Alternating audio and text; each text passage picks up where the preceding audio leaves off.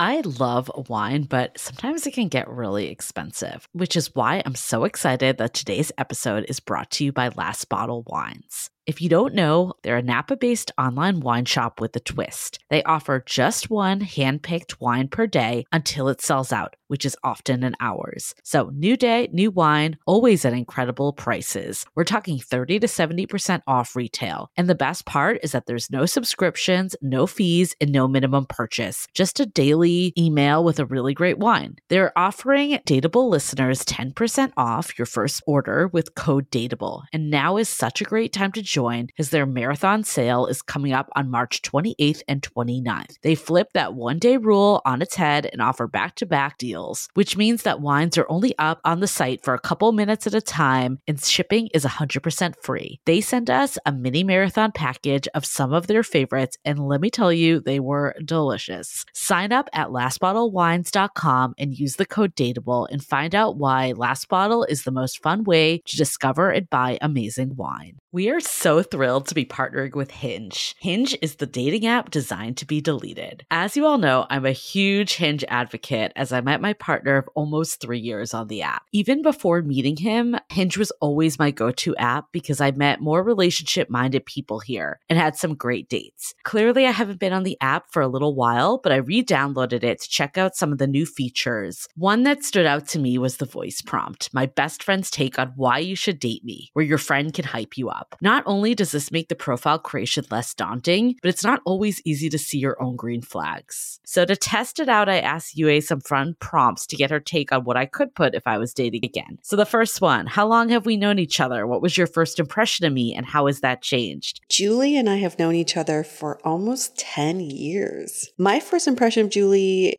was that she's very social, but I've learned that she has a lot more depth to her beyond the social butterfly that she is. My next prompt What do you think are my green flags? I would say she's deeply loyal. She believes in love, curious mindset, and she is fearlessly ambitious. And then last but not least, what kind of friend am I? Julie is the kind of friend who will always have your back, no matter what. Damn, that feels nice to hear. So download Hinge and try voice prompts today. Then find someone worth deleting the app for. The Dateable podcast is an insider's look into modern dating that the Huffington Post calls one of the top 10 podcasts about love and sex.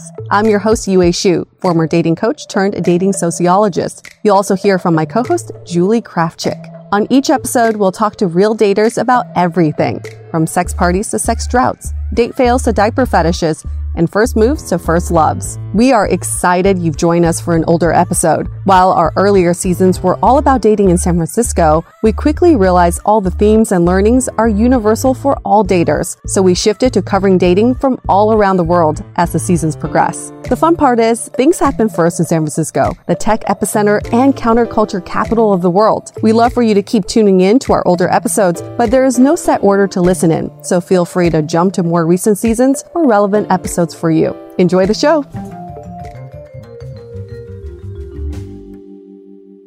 This episode of Dateable is brought to you by 500 Brunches. 500 Brunches connects like minded people with similar interests to meet in real life over brunch.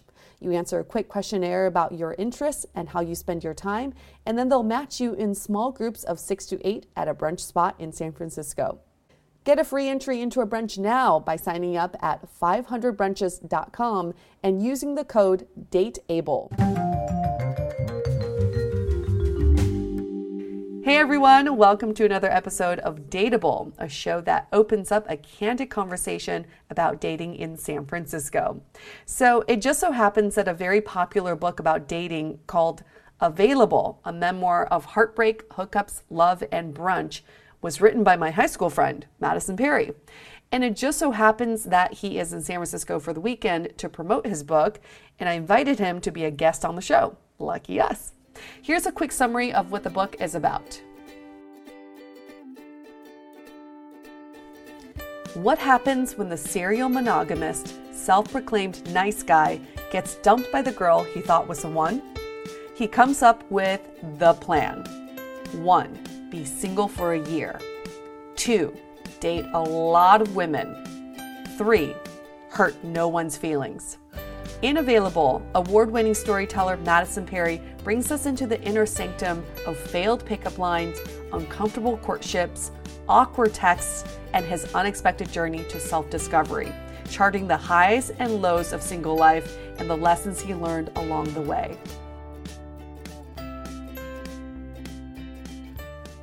This episode is hosted by me. I'm Yue, co host of the Dateable podcast, former dating coach in New York turned active dater in San Francisco. In addition to our guest Matteson, you'll hear commentary from my producer Julie and Grant, who is Matteson's friend, and I guess you could call him his dating Sherpa. Grant's real name is actually Brad, but to be consistent with the book, we'll refer to him as Grant. So, Matteson, I feel like your book really documents your year of being quite the man slut. I mean, it was a year of spiritual awakening, but uh, yeah, slutty is another way to put that. Give us kind of a summary of your book and also why Burning Man is such a big part of it. So the, the book starts, uh, I was living with a woman I'd been dating for three years, and she broke up with me and broke my heart. And I'd always been a serial monogamist, very quick from serious relationship to serious relationship with little gaps in between. And so I kind of felt like I needed to change my dating pattern. Um, and right after I got dumped, Grant had gone to Burning Man for the first time, and he told me about it uh, and the many pretty women there are and the fun he'd had there. And so I was like, I want to go to Burning Man, but I want to be single when I go so I can have a lot of weird desert sex. and uh, so Burning Man was like 11 months away at that point, um, which would be a long time for me to stay single. I'd never stayed single since I started dating at 18 that long. And so I just decided I'm going to be single when I go there, but I don't want to be celibate for the 11 months. So I will date a lot. And so I did online dating and casual dating and tried to be upfront with people about what I was uh, looking for, which was not a serious relationship. And so I made it. I made it to Burning Man. Basically, your whole plan started with because you had this really devastating breakup. Yeah. Right. You wanted to rescue her. You had the hero mm-hmm. complex with her. Yeah. So that's when you came to the realization that there's a difference between being a nice guy versus a kind guy. Yeah, I think that there, there's two sort of aspects that define nice guy for me. Um, one is you do things out of how it will make people feel about you as opposed to the truth. So that means you'll stay in a relationship you don't want to be in because you don't want to hurt the other person's feelings. Um, you're always like putting off the difficult, painful thing, which only makes it more painful and awkward in the long run. And it also works in the reverse. Like I could feel something was wrong, but I was so worried about what it meant if I got dumped that I like would do mm. instead of actually saying like, "Am I enjoying this relationship? Is this relationship working?" It's just like, "How do I make it work? I just need to work harder, be kinder. And it ends up making someone resent you because when they're treating you poorly because they don't really want to be with you. And you respond by just being nicer to them, it like starts this cycle of like they start to resent you. They're like yeah. they because they feel horrible because they know they're not being a great partner, and then but their partner is like being even nicer and like. And it creates this resentment cycle. And then the second part is, you know, why don't nice guys get girls? Is a lot of times nice is also a synonym for shy. Like, mm for not being forward, for not being honest about your intentions. So if you are friends with someone and you really want to date them, you need to tell them that. Yeah. Um, and not just sit there and like try and radiate niceness until they like come over and, and have sex with you. Yeah. Um, and so it doesn't nice. mean, you know, like I'm not a believer in like negging or being, you know, like the a hole or the bad guy or cheating on a, a girl to, to like, like get her to stick around. It's just, you should ask someone out. You know, it's that simple of like, oh, I, I like you. Can I take you on a date? Yeah. That's something a nice guy's afraid to do. A, because they're afraid she'll say no, and then what does that mean about me? And B, they're just like, it's, it's more of a cowardly, we're sort of raised to be very polite to women, and sometimes insinuating you have sexual attraction to a woman feels impolite. Um, oh, like when I was a young guy, particularly in high school, it's like, I don't want to I don't want to, you know, insinuate I, I want to do something sexual to you because that's insulting to you as a woman. Um, and obviously, there's crude ways to go about that, but it's okay to be like, I'm attracted to you. I want to go out with you. And most people are like, oh, great, thank you. Because we learned this on our podcast too, is that guys are always like, how do I get out of the friend zone? I think that's the difference between being a nice guy and being a nice guy who wants to date you. Yeah. Is that you you make that move that's beyond friendship. Getting out of the friend zone is really easy. You just stop being friends with that person. Yeah. Like you either want to be friends with them genuinely, so you stay friends with them. You're, then you're that's that's just being friends. That's not the friend zone. Or you stop hanging out with them. Like it's pretty. Yeah. simple thing to get out of. I also like the way that you defined nice guy as having a deference to the other person in this situation. A nice guy or a nice girl when you're trying to do the best to be liked, and therefore I think you might sacrifice uh, being genuine and just being yourself.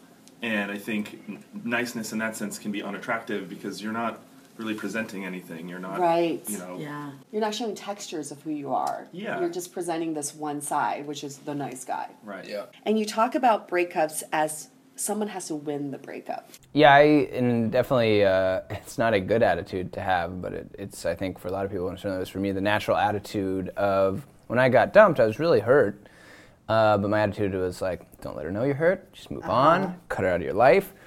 And the problem with winning, trying to win the relationship by like getting into another relationship very quickly, is you're still pivoting off of someone else instead of what you actually want in life. And you're not, you know, I think that one thing I realized with this breakup is you can, there's two sort of phases to getting over someone. Very quickly after I got dumped, I didn't want to get back together. Like I'd been hurt, I could see now from the, the outside that it wasn't a healthy relationship.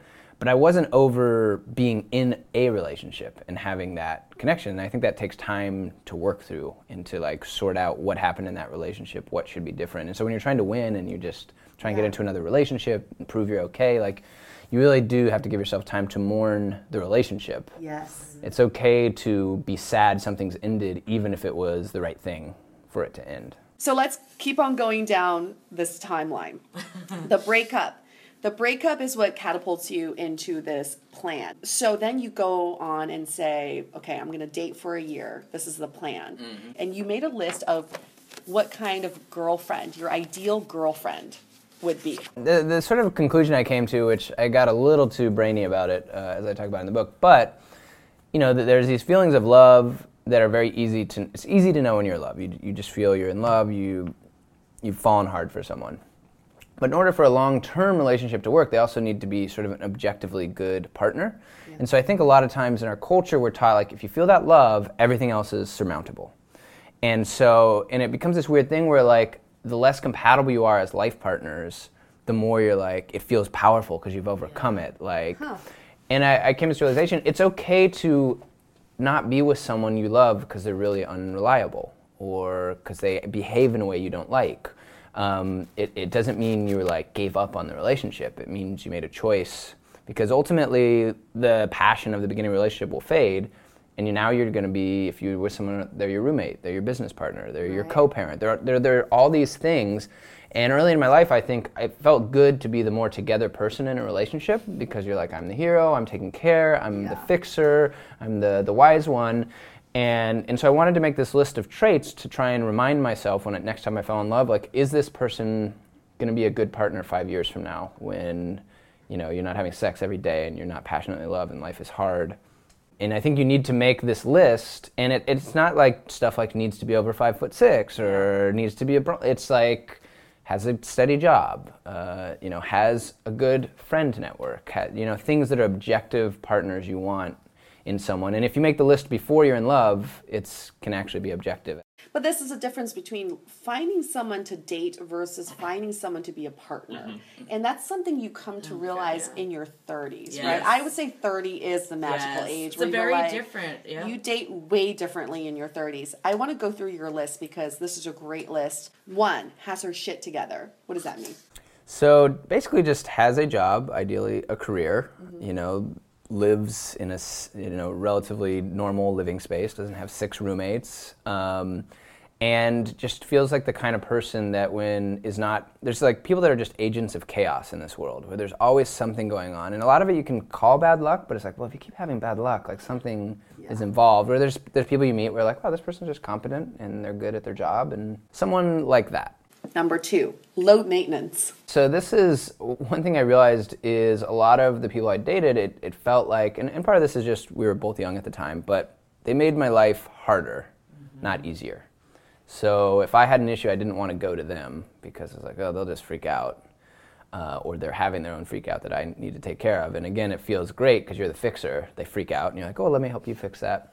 So low maintenance is someone that it's like I know if I'm going through a tough time, they will they will step. They not only can take care of themselves, but they will step up and take care of me while I'm like at low capacity for whatever reason.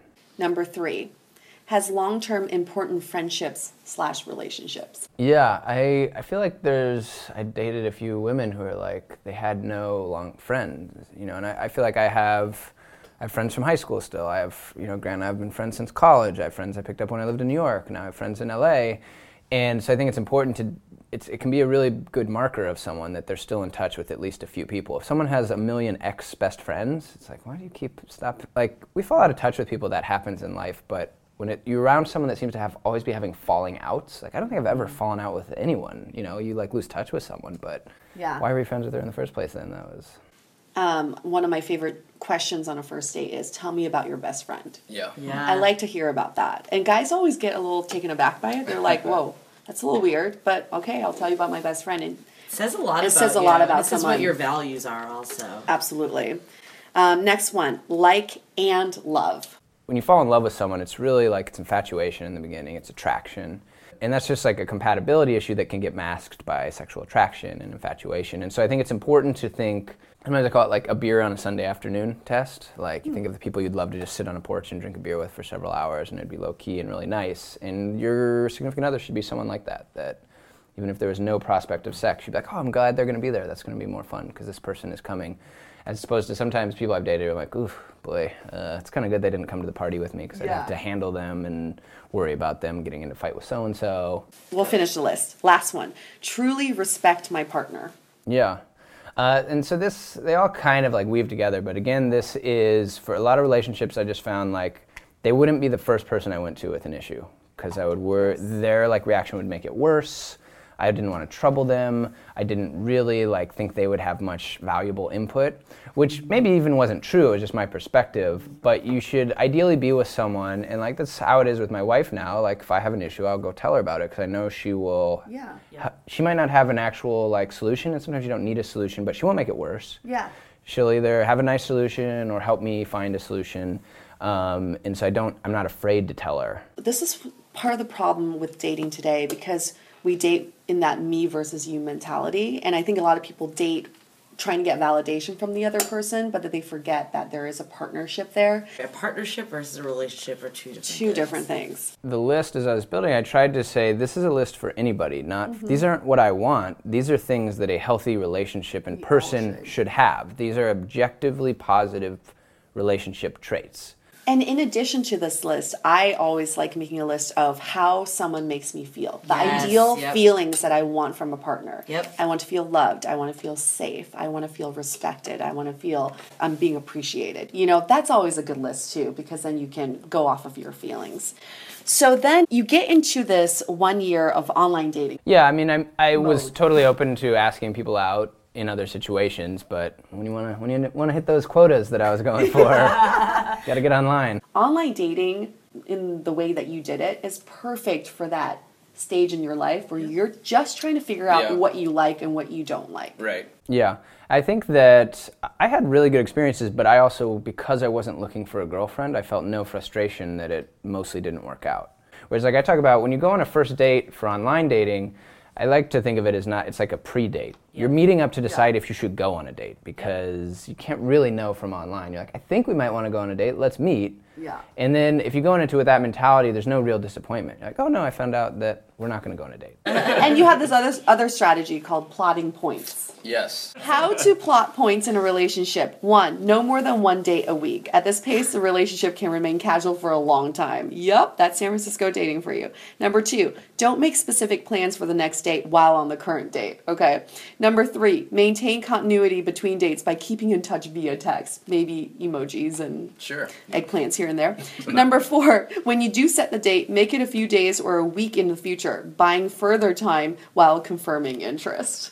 Yeah, so the, the idea is basically that three dates is very different if they happen in five days versus three weeks. Yeah. And Exactly. the, the, so the strange thing about being honest about not wanting a serious relationship is if you on a first date are like, look, by the way, I'm not going to marry you. The other person is going to be like, yeah, f off. I don't even know if I want a second date. Yeah. And so there's this gray zone where you're like, when do I be fully honest that isn't presumptuous, that isn't weird? Because we're still feeling out if we even want to go on a couple dates.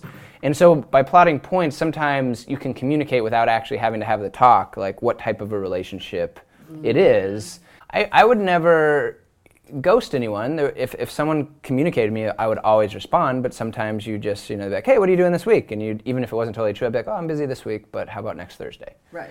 Uh, and then now I've communicated, and to a certain extent, like, oh, we're not, I'm, you're not a priority to me. And they can say, well, I don't want to date someone who I'm not a priority. They can be like, okay, that's the kind of this relationship this is. This isn't the head over heels. We see each other as much as we can. It's a, we're attracted to each other. Let's hang out sometimes, kind of thing. And sometimes it's, you know, it's giving the other person credit of not knowing for sure what they want and saying they're an intelligent human being that can then take uh, stock of what type of relationship this is and respond in kind. Now, a- at a certain point, if this goes on a long time, you can start to sense if the person is just going along because they really like you, and you might need to say, you know, be a bit more vocal and say, hey, I just wanted to check in. What are you looking for? Here's what I'm looking for. Yeah. Um, and it's really important to, I just had a friend, you should always, instead of saying, hey, what are you looking for? You should say, this is what I'm looking for. Is that okay with you? Because when you ask, what are you looking for?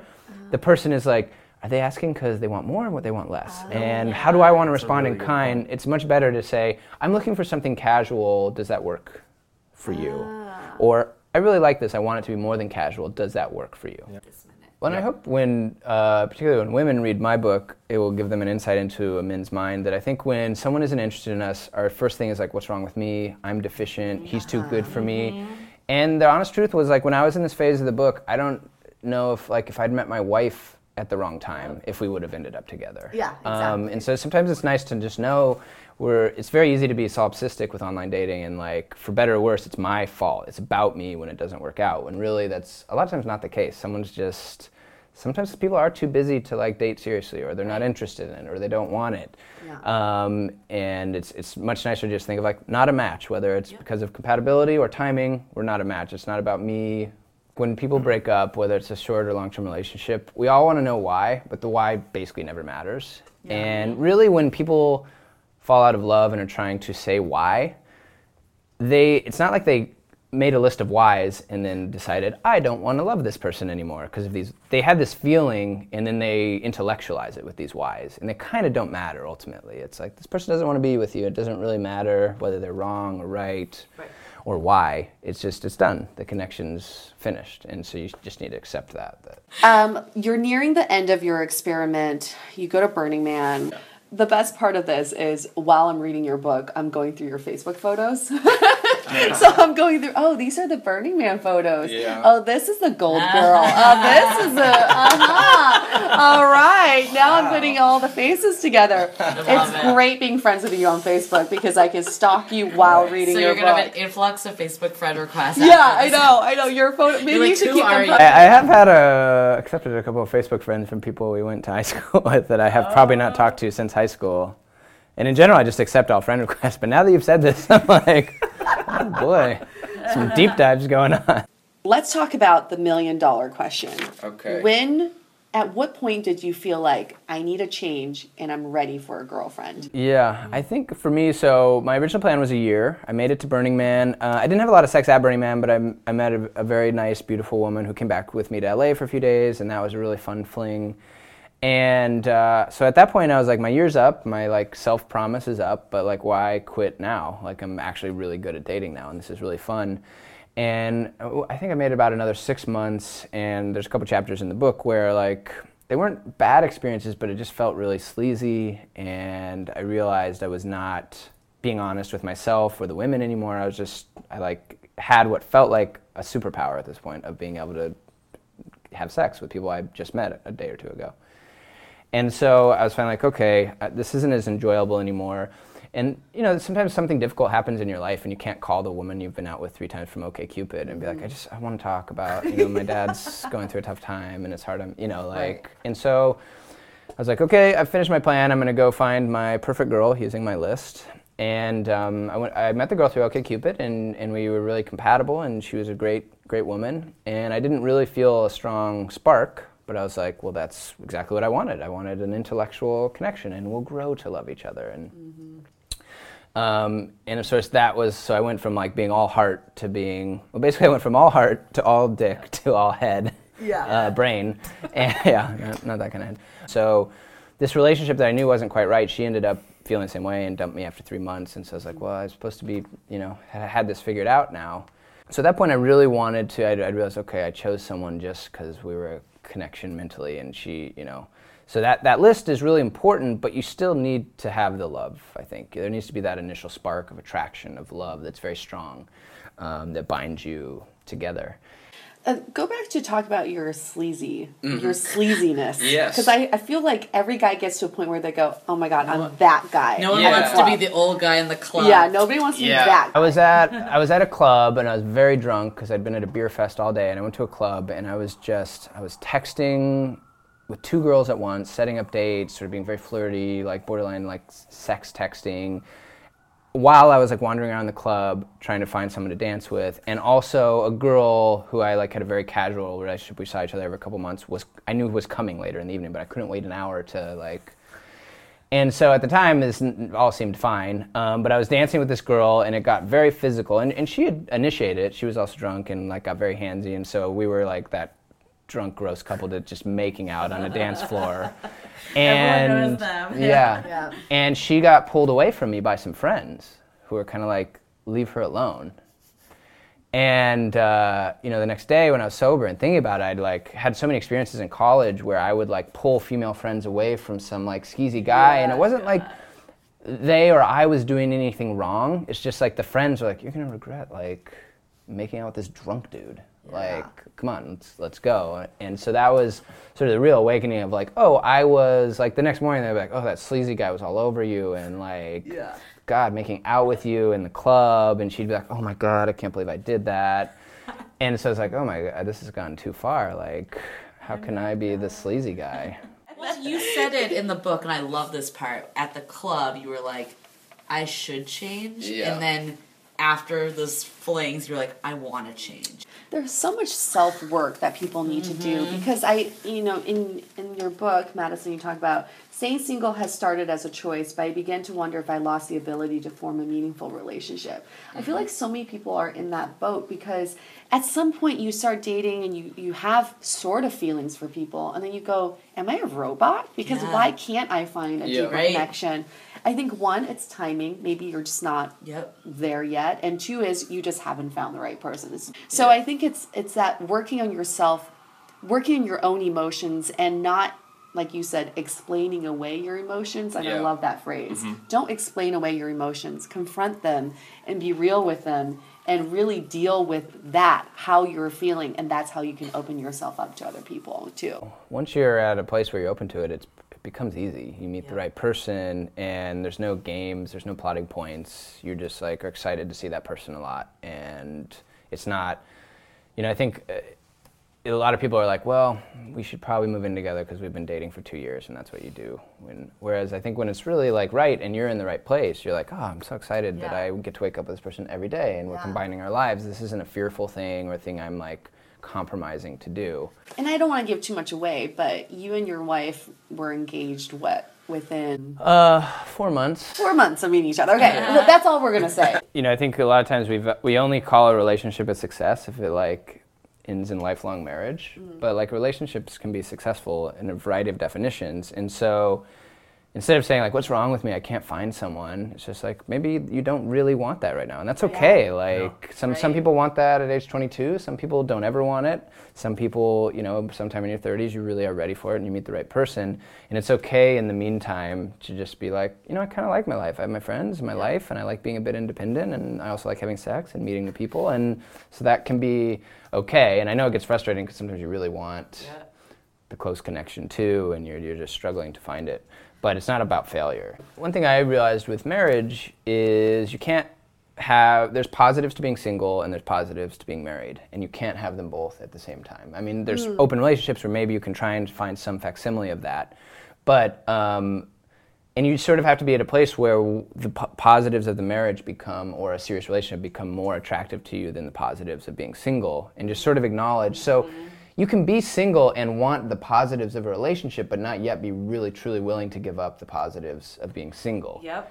I think people forget that dating is trial and error, and nobody really knows what they're doing, right? Like Yes. nobody has their shit figured out, so you can't really. No one's written a book on it. no one's really.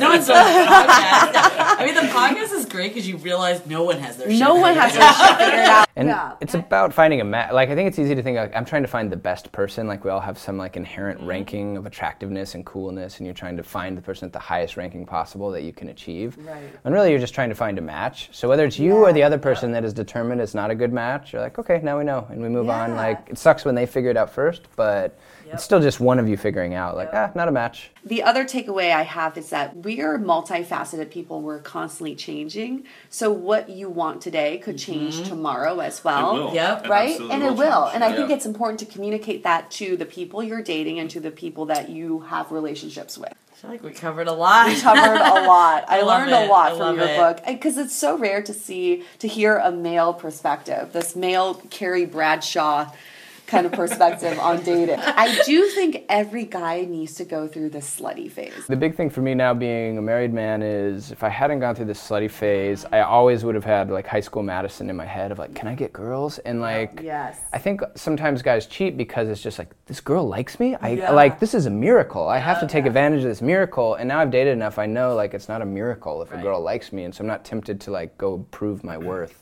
as a man. And I think it's for a lot of guys, just getting that out of your system is good, where you're like, okay, I could go get laid all the time. I've done that Yeah.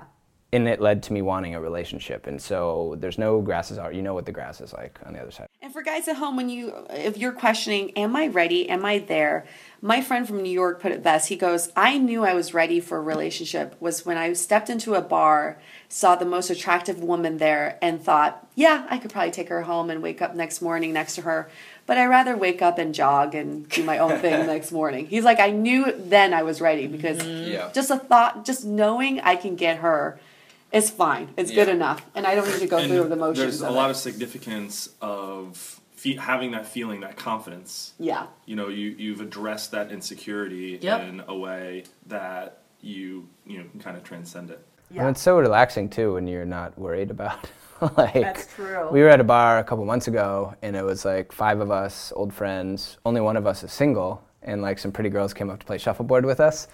And like all the guys in relationships are like, eh, I don't want to deal with these young annoying girls. And like the one single guy kind of had to be like, oh, I'll, I'll play, and like trying to figure out like which girl to be on that side of the table with. And the rest of us like, eh, beer break, let's go. Yeah. Like, and it's like so relaxing to not. when you give zero fucks. Because when you're single, you're always like, I failed because I'm worthless. And now I'm like, oh, I would have had sex with every girl here, but I'm married and I'm not trying to do that. And so you just have this. You may put that pussy away. Thank you. When did you know you were going to write a book? Uh, so it was it was a few months into the uh, what I'll call the experiment. Um, so in the beginning, it wasn't. It really was mostly about like I want to be single when I get to Burning Man, so I'm not going to because I just knew myself. I knew if I dated anyone seriously, like I would have a girlfriend, it would be a different experience at Burning Man. Maybe I wouldn't go. And then sort of backed into this realization of like, oh, this actually is a healthy way to date. Like you should take some time between serious relationships to kind of reset and figure yourself out and what you want. Yeah. Um, and you know, I was 30, and so there's a chance whoever you know, the older you get, the, the, the higher the chance the next serious relationship could be a very long-term one. And so I wanted to choose wisely. And so I was, and then I started dating a lot, and I had always uh, been a performer and done storytelling at the Moth and places like that. So it was all kind of material. Anything that happened was potential material. Yeah. Um, and so maybe like four or five months in, I started to really think like, oh, maybe I could collect something, and you know, a, a year could be a nice capsule for a book. And the interesting thing was, once I sort of made that decision, I started dating more aggressively, and, and like uh, Grant and I went to Thailand together, and I started doing things uh, that I'm like, well, even if I don't enjoy it, it'll be a good story. Um, and so it actually became like a very nice way to live life, is where you're like trying to collect stories and not trying to artificially create anything, but just being going outside your comfort zone as much as possible Being and trying new things, dating people you wouldn't normally date. Trying drugs for the first time, doing all these things I wouldn't normally do because I'm like, well, even if it doesn't go well, maybe it'll be a funny story. I had mostly there's there's a couple like crazy date stories in the book, but it's mostly like I met nice people and it Yeah. it went you know I, I tried to make it interesting and humorous, but it's more about like my experience than this bitch was crazy like. Yeah. And so when you go into this mindset of I'm not looking for my wife or even a serious girlfriend, like there's really like the worst case scenario is like ah not attracted, won't ask her out again. Like and that became the worst case scenario. And you I wouldn't push too hard to try and make it anything special. You just go out and try and, and see what kind of connection there was, and if that was a one date connection or a six date connection, either way it was fine. So even if you you do ultimately want a serious significant other, I think it can help when people are dating a lot to just be like, I'm going to have a relationship with this person. It may be a 30 minute relationship, it might be a three week relationship, it might be a lifelong relationship, but all of those are okay. Yeah. Um, and not try and push it in either direction. I also feel like for you and for me as well, when you put structure to something like dating and trying to break a habit, Yeah. it Yeah. forces to the surface communication in a really meaningful way. Because in my experience, uh, I'd been in a few relationships where you date for a few months, it seems to be going well, and then all of a sudden, by default, you're calling each other boyfriend, girlfriend, and you bring to that all these assumptions and this idea of how a relationship is and should be, and that can have the uh, adverse effect of inhibiting just honest communication about this is what I want. You know, I don't feel like I'm getting it, but Yeah. I don't want to be a bad boyfriend. So you know, I think people in relationships can sometimes over prioritize the other person or the relationship, and there's a lot of breakdown in communication. Like, like one of the realizations I had during this time is that emotional honesty is never unkind, even if it will hurt someone's feelings in the moment, make them not like you. That it's actually the kind thing to do in the long run is to be honest about your intentions and feelings. Ghosting comes up all the time on this Right. podcast, and I think a lot of people will ghost to make be the nice person. I just wrote a sh- short article uh, for Playboy.com about this. That instead of ghosting, you should just lie. What do you mean? That's what I said. So this is the lie. I know. Lesson It's a provocative headline, isn't it? This is this is for like a short term. This isn't like you've been dating for a year and a half kind of thing. But if you've been going on a few dates and you know you don't want to go, and if you ghost someone, the problem is they don't know what happened. Right. And so here's what you say to someone that you don't want to see anymore after like a third date. You just say, "Someone from my past has come back into my life, and I want to give it another chance." Hmm. And so I'm sorry, but I don't think we should go out again. People ghost because they want to keep the door open. They don't Oh, ghost really? because they're trying to hurt. They're trying to spare mm, people's feelings. I think it's both. It's well, most That's people point, ghost though. because they want to come ghost come back and they haunt you. Which isn't mm. nice or kind. It's not nice or kind. Yeah. So when you say something like, "Oh, someone from my past has come back," you kind of close the door. Well, this is for closing the door, yeah. Yeah. This is for getting you out without. Because the problem is if you start to give reasons to. That reason is sort of irrefutable. Like most Right. people will just be like, okay, thanks for being honest, even though you're lying. They don't know that. That's how lies work. And so they'll be like, thanks for being honest and letting me go. Whereas if you say like I'm not feeling connection, the person might be like, well, let's give it another date. Let's give it another chance. Yeah. Or like I can get into hiking. Come on, like yeah. that, that's the other thing is I, I realized during this year is when you talk about being good at dating, most people assume that means like, yeah, that guy can get any chick he wants, or that girl like can get laid anytime she wants. But there's also this form of being good at dating, which is like being a professional about it and managing it well, and you lower the ceiling of how bad it can be. And I think that's a really good point because we talked about this too. This getting good at dating. What does it mean? Mm-hmm. Because at some point you get so good at dating in this book that you say you have an easy time faking a connection and closeness. And it's like running a program, right? They say mm-hmm. something and you know the right thing to say back to them. It's running that program.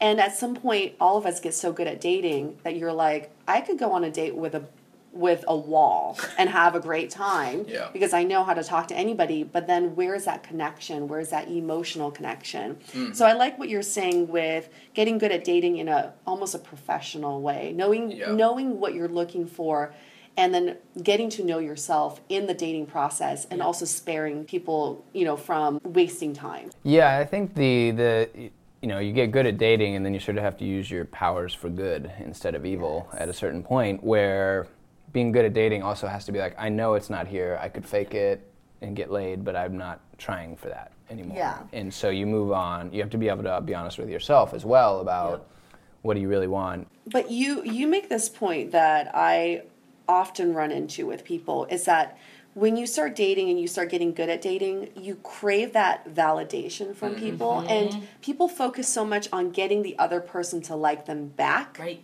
and not analyzing if you're liking that person, right? Right. So it becomes this. Oh, why hasn't trip. it's an ego trip? It's Yeah. why hasn't he called me back? He should want to be with me. Right. He should want to spend time with me. For some reason, when you talk about dating, it's me versus you. Yeah. Yeah. It's very strange, but when you talk about friendship, it's us and we. Right. And I like that um, you bring up how you and your wife, woo, wife, um, had a friendship first, and then Yeah. that turned into a relationship because it takes away that me versus you. you know, it can be tough. You don't want to force something where you're not really attracted to a friend, but you get along so well as friends. Yeah. But I think it can be a really good foundation um, if you really know the person outside the context of trying to have sex with them and have a relationship. My main takeaway from that is, and Julie knows and listeners know that I'm very black and white about friendship versus relationship. I don't. I don't take friendships to the next level, and after a relationship, I don't stay friends. It's Yeah. very black and white for me. But what I did learn from this, from your experience, is to treat dating as you're getting a new friend. And I think that takes the me versus you out of it. It's would you ever flake on a friend? No, because that's disrespectful. You wouldn't do that. Yeah. Would you ever ghost on a friend? No, that's dumb. Why would you do that? And if they did that to you, you would stop being friends Right, with them. exactly, You wouldn't be like, "Ooh, I got to try harder to keep this Right. friendship going." Right. like, What's wrong with me? You'd be like, that person sucks. Like, and also, when was the last time you were like, should I text my friend? No, I should wait three days to text. Right, Like it would never happen. So, Matteson, your book available. Where can we find it? It uh, is online. It's in bookstores. You should be able to find it in most bookstores. You can get it at my website. Uh, has links to wherever you want to buy it, which is uh, www. I don't know why I told you the www. for all the new internet users, It's three. W's. Colon backslash backslash. uh, my website is my name, Matteson Perry, but it's spelled M A T T E S O N P E R R Y dot com. Um, you can buy the book online anywhere. You should be able to go into a bookstore by your house and buy it. I also narrated the audio version of this book, awesome. so you can get that through Definitely Audible or the buy it. And uh, yeah, it was really it's it's a good. Uh, it's fun to, to hear me read. Well, I, I have to I have to admit, and I'm not just saying this because we know each other. Uh, This book really Oh, changed I my perspective Yep. about dating.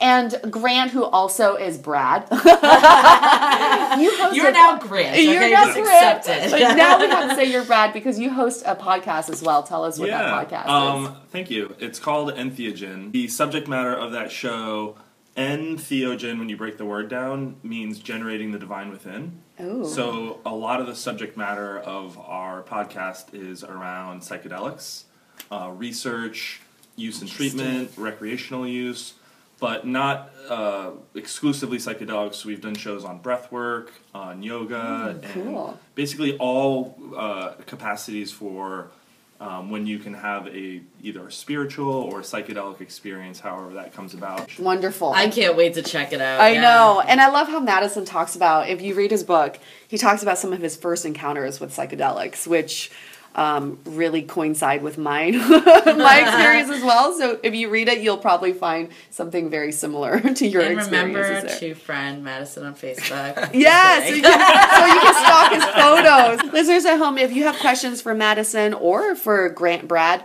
you email us. We will love to get them to answer um, your questions for you. And if you have any cool dating stories, let us know. We love featuring any sort of stories you may have. We can protect your identity and change your name to Grant or Brad. Those are the only two names. lady, you only can still only two, or name, two names you can choose. And on that, let's wrap this up. Thank you, Matteson. Thank, you, you. Grant Brad.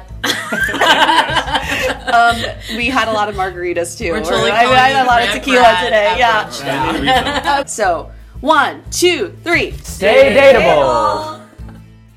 In the book, Matteson talks about his time brunching with his bros while dissecting each other's love lives. Hey, that's why we love brunch too. Now you can meet new people who share similar interests over brunch.